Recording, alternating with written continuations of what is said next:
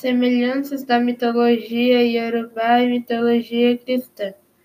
Cada um dos 16 orixás, as entidades cultuadas no candomblé e na Umbanda, corresponde a um ou mais santos católicos. Já para explicar essa ligação, contando um pouco da história do período colônia no Brasil. Naquela época chegaram ao país os primeiros africanos de origem iorubá, um povo que ocupava a região onde hoje fica Nigéria, Renin e Logo. A, região, a religião dos iorubás é era o candomblé, mas eles aportaram no Brasil como escravos e não podiam cultuar suas divindades livremente. Você sabe, a religião oficial do país era e é o catolicismo.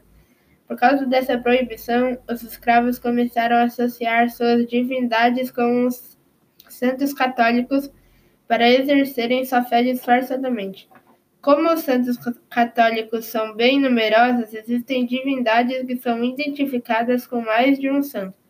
Por exemplo, o Oxóssi, o rei da caça, é associado a São Jorge e a São Sebastião. Essa re relação com um ou outro santo depende da região, região do país, variando de acordo com a popularidade do santo no local.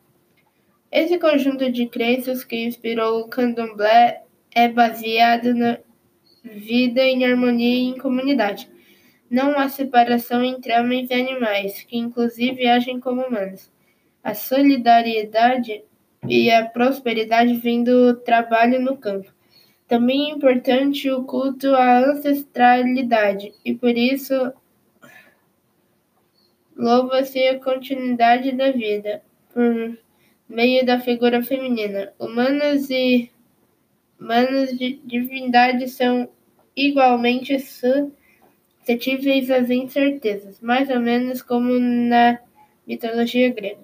Não há o mal, mas há consequências para as ações que não contribuem com o equilíbrio, com o equilíbrio pessoal e do todo.